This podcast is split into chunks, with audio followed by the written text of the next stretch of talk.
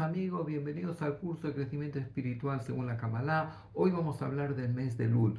El mes de Lul es el último mes del año del calendario hebreo y es un mes de preparación para el año nuevo, quiere decir para el día del juicio, porque el día del año nuevo judío, Rosh Hashanah, es por una parte el día del aniversario de la creación de Adán y Eva, Adán y Jabá, pero por otra parte también es el día del juicio.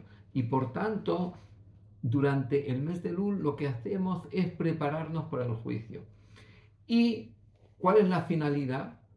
Dios que está sentado en el trono de la justicia, tenemos que intentar que nos juzgue desde la misericordia. Ahora la pregunta, ¿cómo se consigue esto? ¿Cuál es la estrategia? Y el Talmud en el Tratado de Rosh nos da varios eh, elementos importantes para poder llegar a este día del juicio de una forma satisfactoria. ¿Y cuál es el punto más importante? Es lo que se llama la teshuva, el arrepentimiento. Entender la teshuva es muy difícil. Por eso dijeron nuestros sabios que la teshuva, el arrepentimiento, Dios lo creó antes de crear al hombre. ¿Por qué? Porque el arrepentimiento no pertenece al mundo natural. Quiere decir que el mundo natural se rige por unas leyes fijas. Y, por tanto, si una persona cometió un delito, pues tiene que ir al juez y el juez lo va a juzgar.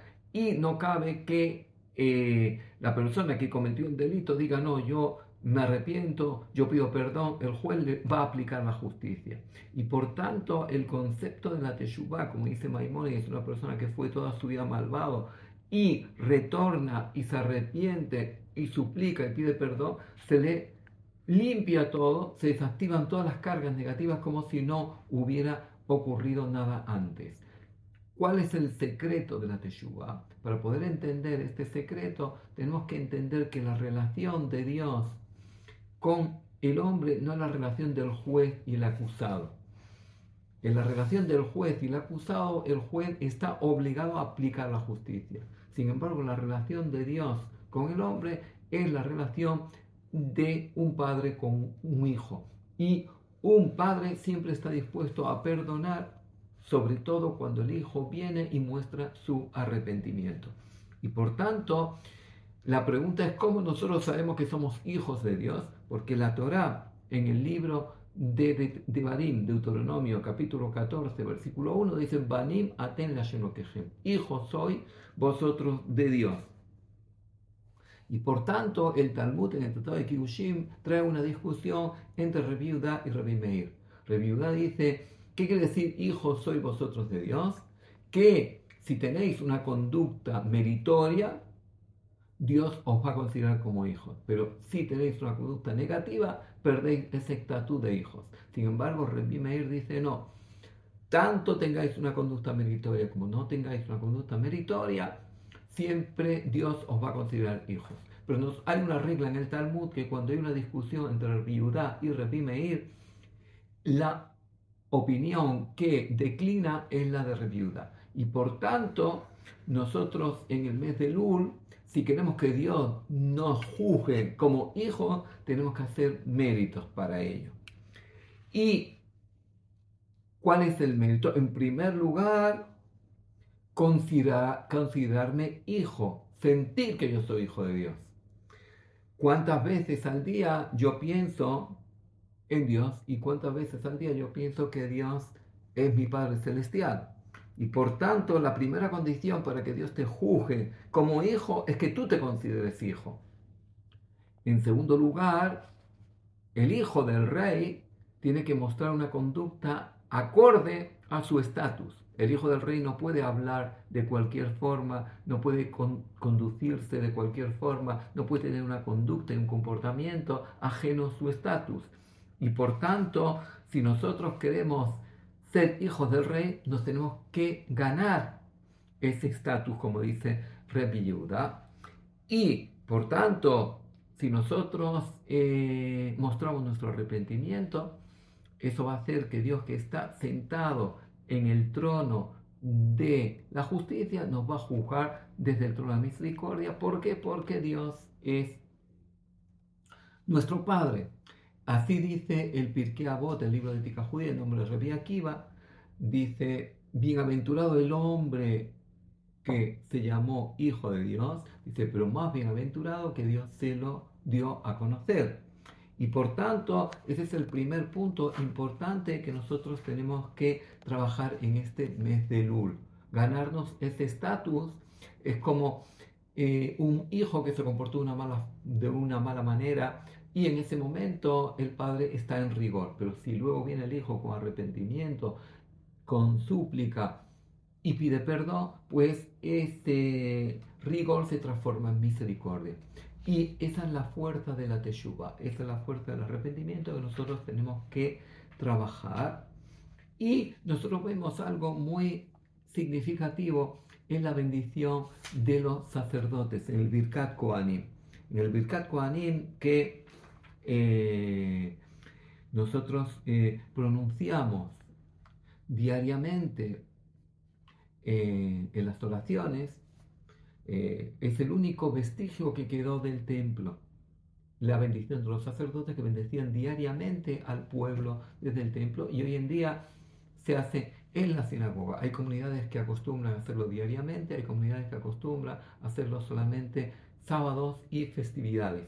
Pero vemos algo significativo en este Birkat Kohanim, esta bendición de los sacerdotes.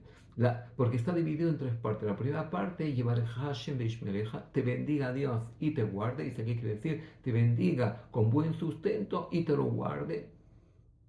¿Qué significa esto? Que no tengas que venir a derrochar ese dinero, sino que tengas bendición ese dinero y puedas ahorrarlo y puedas eh, disfrutar de él. En segundo lugar, ya era te ilumina Dios y te dé gracia, quiere decir que Dios te dé la bendición espiritual, que Dios te ilumine para que encuentres tu camino espiritual, tu crecimiento espiritual, tu desarrollo espiritual. Y la tercera bendición es la sorprendente. Dice, alzará Dios su cara a ti y te dará la paz. Ahora, ¿qué quiere decir alzará Dios su cara a ti? Vemos que esto es una expresión que no la podemos eh, traducir literalmente, porque la Torah en el libro de Devarim, en el libro de Deuteronomio, la Playa Ekev, capítulo 10, versículo 16, dice, lo Dios no beneficia según la cara, y no toma soborno. Quiere decir que el término Isa Panab quiere decir beneficiar. Y por tanto, eh, el Talmud en el Tratado de Berajot, página 20, pregunta, si Dios dice que Él no beneficia según la cara, ¿qué quiere decir? Este, esta persona me cae bien y por eso lo voy a beneficiar. No, según las acciones, según el mérito. Ni toma soborno. Por tanto, ¿cómo puede ser que el sacerdote diga en su bendición que Dios te beneficie y ponga en ti la paz? Dice, ¿qué quiere decir? Comen, expresa el Talmud y nos aclara esta contradicción. Dice, no, Dios dijo, ¿cómo yo no voy a beneficiar a el pueblo de Israel si yo les pedí que comerás, te saciarás y bendecirás? Y ellos dicen, no, aunque yo coma 27 gramos y no me sacie, voy a bendecir. Dice, ellos están haciendo mucho más de lo que yo le pedí y por tanto, ¿cómo no lo voy a beneficiar? Si una persona está haciendo mucho más de lo que tú le has pedido, pues lógicamente vas a beneficiarlo. Es como si tú tienes un empleado y le pides que se quede un poco más de más tiempo y luego tú le vienes a pagar y dices, no, no, no, la verdad que no, no quiero cobrar nada, no quiero, eh, yo quiero Mm, mostrar mi reconocimiento a la empresa y, y, al otro día le vuelves a pedir y otra vez se queda. Ahora, si esta persona te pide algo, pues tú de seguro que lo vas a beneficiar. ¿Por qué? Porque ves que esta persona se está entregando a ti. Y por tanto, dice Dios, ¿cómo yo no voy a no beneficiar si están haciendo mucho más de lo que yo le ordené?